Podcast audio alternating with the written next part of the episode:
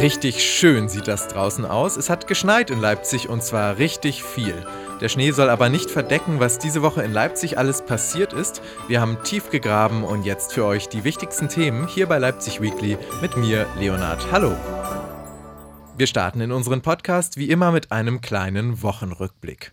Weihnachtsmusik. Wie die Musik eben hört man in Leipzig ja gerade wirklich überall. Seit dieser Woche hat nämlich der Weihnachtsmarkt geöffnet. Am Dienstag hat Oberbürgermeister Burkhard Jung im schönsten Schneegestöber offiziell die Beleuchtung eingeschaltet. Die Stadt spricht von rund 300 Ständen, die bis zum 23. Dezember geöffnet sind.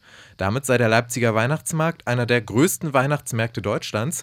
In den letzten Jahren waren oft mehrere Millionen Besucherinnen dabei. Leipzig und Olympia, das ist ja wirklich eine never-ending Story und diese Woche ging es nochmal ordentlich hin und her. Erst vor zwei Wochen hatte der Leipziger Stadtrat grünes Licht gegeben. Leipzig schließt sich der bundesweiten Bewerbung an für die Olympischen Sommerspiele 2036 oder 2040. Diese Woche Donnerstag gab es dann schon den ersten kleinen Dämpfer.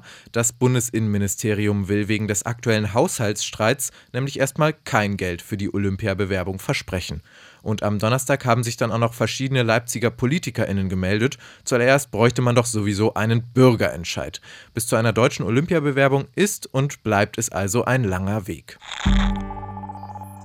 Karstadt kennen wir in Leipzig ja nur noch aus Geschichtsbüchern. In der Petersstraße hat unser Karstadt ja schon vor fast fünf Jahren zugemacht. Das hatte damals für ordentlich Proteste gesorgt. Schließlich gibt es das Kaufhausgebäude am Wilhelm-Leuschner-Platz schon seit über 100 Jahren. Jetzt füllt es sich wieder mit Leben. Heute, also am Freitag, eröffnet in dem ehemaligen Karstadtgebäude das erste neue Geschäft, ein Rewe. Der Eigentümer des Gebäudes plant aber noch mehr. Schon im nächsten Jahr sollen weitere Geschäfte öffnen und sogar der Springbrunnen im Gebäude soll endlich wieder sprudeln. Am Dienstag hat der Musiker Gil Ofarim am Landgericht Leipzig überraschend gestanden. Gegen ihn lief ein Prozess wegen Verleumdung und falscher Verdächtigung. Für uns den Prozess verfolgt hat meine Kollegin Rosalin, die jetzt bei mir im Studio ist. Rosalin, der Prozess wurde eingestellt. Warum und was bedeutet das für Gil Ofarim? Er hat gesagt, dass die Vorwürfe gegen ihn zutreffen würden und hat sich beim ehemaligen Hotelmanager Stefan W. entschuldigt. Warum er die falsche Information verbreitet hatte, das hat er nicht gesagt. Jetzt muss Oferim dafür eine Geldstrafe von 10.000 Euro zahlen. Dafür hat er sechs Monate Zeit. Sollte er dann nicht gezahlt haben, kommt es wieder zum Prozess. Erzähl uns doch bitte noch einmal kurz, warum der Musiker überhaupt angeklagt war. Ja, vor gut zwei Jahren hatte Gil Oferim dem ehemaligen Hotelmanager des West in Leipzig in einem Instagram-Video Antisemitismus vorgeworfen. Gegen den Manager des Hotels wurde dann ein Verfahren eingeleitet. Der Prozess wurde aber schnell wieder abgebrochen, weil Videos einer Überwachungskamera und Zeugenberichte Oferims Version der Geschichte widersprochen haben. Deswegen landete Oferim dann selbst vor Gericht. Wegen Verleumdung und falscher Verdächtigung. Während des Prozesses hat Oferim die meiste Zeit geschwiegen und am Dienstag kam es dann, wie gesagt, zu dem plötzlichen Geständnis. Damals, als das Video aufgetaucht ist, haben sich ja viele PolitikerInnen noch auf Ofarims Seite gestellt. Wie haben die denn jetzt alle auf das Geständnis reagiert? Unter anderem Katja Mayer, die sächsische Justizministerin und der sächsische Wirtschaftsminister Martin Dulich hatten sich damals mit ihm solidarisiert. Die haben sich jetzt für ihre schnelle Verurteilung entschuldigt. Sie haben aber auch betont, dass es trotzdem richtig gewesen sei, Oferim zu glauben, weil er seine antisemitischen Erfahrungen glaubwürdig geschildert habe.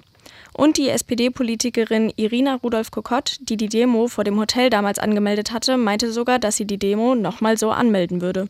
Gab es denn auch Reaktionen von jüdischer Seite? Ja, die israelitische Gemeinde, die die Hälfte von Oferims Geldstrafe erhalten soll, wollte das Geld erstmal gar nicht annehmen, weil das Geld negativ belastet sei. Die Gemeinde hat sich dann schließlich doch dazu entschieden, das Geld anzunehmen, um es für die Vertiefung und Verbreitung interreligiöser Arbeit zu nutzen. Der Zentral Zentralrat der Juden hat außerdem Uferims Verhalten stark verurteilt und gesagt, dass er denen, die wirklich Opfer von Antisemitismus seien, großen Schaden zugefügt hätte. Der Prozess gegen Gil Ofarim ist überraschend zu Ende gegangen. Danke dir, Rosalin, für die Infos. Und wir schauen nochmal in die nächste Woche. Die Leipziger Messe wird an diesem Wochenende zum Taubenschlag. Über 20.000 Tauben sind angereist. Mitgebracht haben sie ihre Herrchen und Frauchen. Das Ganze heißt Lipsia Bundesschau und ist die größte Rasse-Taubenschau Deutschlands. Dabei geht es übrigens nicht ums schönste Gurren oder das schnellste Fliegen, sondern rein um das Aussehen der Tiere. Und äh, während es an der Messe trubelig werden könnte, wird es am Weihnachtsmarkt still. Zumindest für einen Tag. Am Montag soll nämlich keine Musik gespielt werden, weder live noch vom Band. Die Stadt protestiert damit gegen die gestiegenen GEMA-Gebühren. Die hätten sich, so die Stadt, in den letzten Jahren verzehnfacht. Und weil sie das nicht auf sich sitzen lassen will, bleiben die Lautsprecher auf dem Markt am Montag aus. Festlich wird es dafür schon wieder am Donnerstag. Da feiern Jüdinnen und Juden weltweit den Beginn vom Chanukka-Fest.